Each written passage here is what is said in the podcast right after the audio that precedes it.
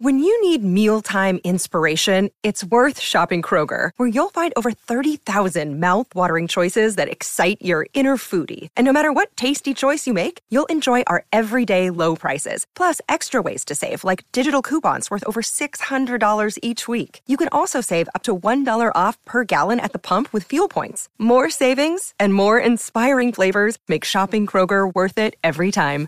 Kroger, fresh for everyone. Fuel restrictions apply.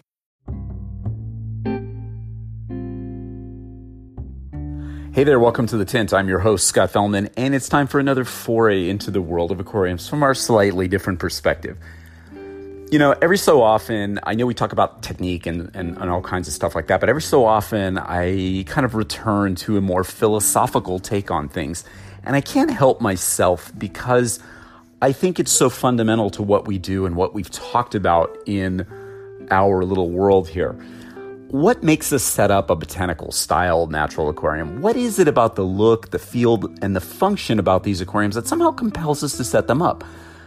I ask these questions because I've had the opportunity of late to speak with a number of hobbyists who have not previously considered the kinds of aquariums which we as a community love so much. The sheer number of ahas and oh, that's what you mean type responses during these discussions really made me step back for a second and think about this stuff on a more philosophical level what is it about them that calls to us?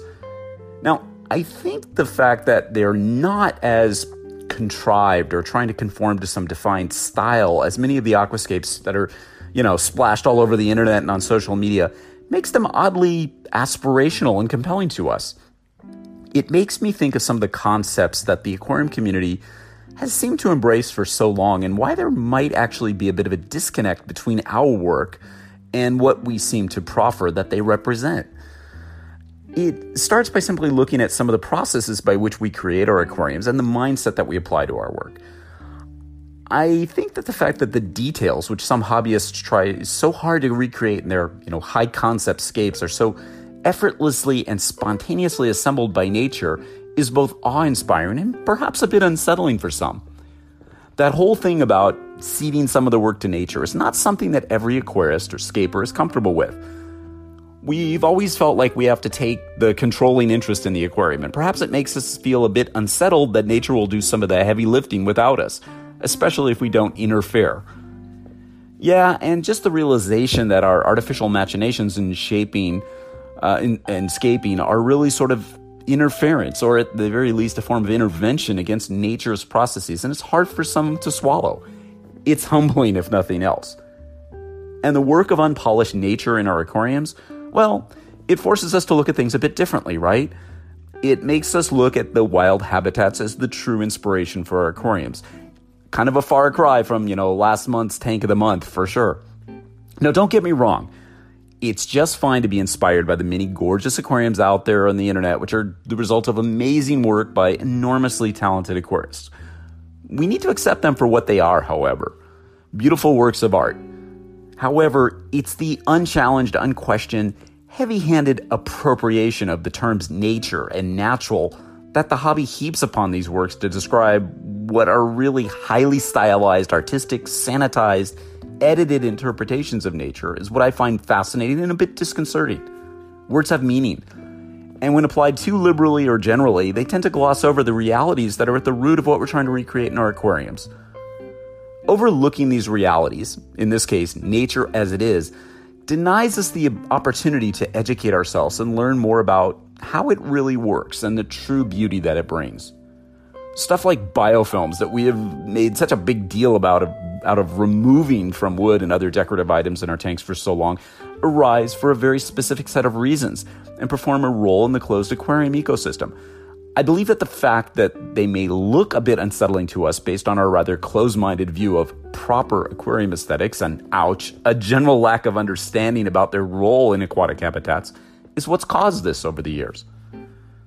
A true mental shift is required, one which we once we grasp, will free us to create aquariums in a far more realistic and natural manner than previously believed possible. Please, please do look at some pics and videos of wild tropical uh, aquatic habitats and see the stuff that we freak out about in our tanks and realize that it's practically the basis for the structural and functional aquatic ecosystems of the world. The botanical style aquarium that we play with is perhaps the first of its kind in the hobby to really say, hey, this is just like nature. It's not that bad, and to make us think perhaps there is a benefit to all this stuff. It looks like, and in many respects, functions more like a natural habitat. We're learning together that there's definitely something to these habitats which our fishes can benefit from. Our willingness to make that mental shift and move beyond the simple look of them is what I believe will lead to a new sort of renaissance in the hobby. Perhaps finally accepting these life forms and their collateral products will spur new developments and encourage us to embrace the many benefits to our fishes that have made them a vital part of the wild aquatic ecosystems of the world. A less rigidly aesthetically controlled, perhaps less high concept approach in the eyes of some, setting the stage for nature to do what she's done for eons without, you know, us having to do as much to help it along.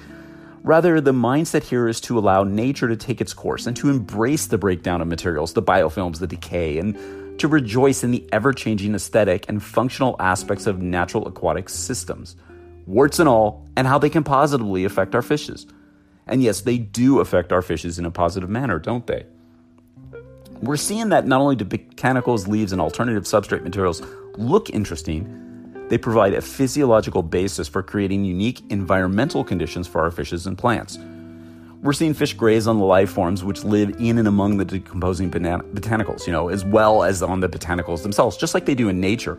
And we're seeing the influence aesthetically and chemically that these materials assert on the aquarium's environment and, you know, the physical environment, I should say the ephemeral nature of botanicals, the tinted water, the appearance of biofilms, decay, leaves, wood, water, life.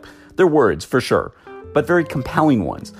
Important components of a successful ecosystem, and beautiful if we make the attempt to embrace them. Really looking at each aquarium as a microcosm of life and not simply an art piece or a social media prop is a huge breakthrough in the modern hobby. I realize that we repeat this mantra so often here that it almost seems like white noise at times. However, it's such a foundational, fundamental shift in approach and thinking in the aquarium world that I simply can't help but bring it up again and again. If we immerse ourselves in the many aspects of botanical style aquariums and just work with this stuff, there's so many possibility for successful aquariums and outcomes. We can apply this approach, this dynamic, this mental shift to so many different things that we do in our work ranging from aquascaping to breeding to rearing fishes, that the opportunity to accomplish more in the hobby is virtually limitless. Immerse yourself in nature as it is. Not the homogenized, sterilized, edited version of nature which has been force fed to us as the way for so long. I ask you to share this mindset with your friends who might be a disillusioned with the hobby of late. And I found a bunch of them, and it's really weird because I didn't think that this was much of an issue. But the more I get out, the more I talk to people, the more I realize there's a lot of people that aren't sort of, I don't know what the word is, bored.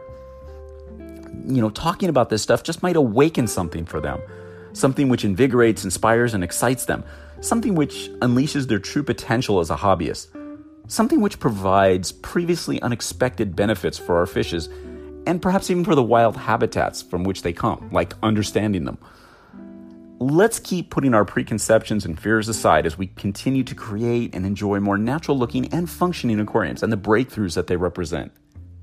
Immerse yourself. Stay inspired. Stay bold. Stay excited. Stay creative. Stay open minded. And always stay wet.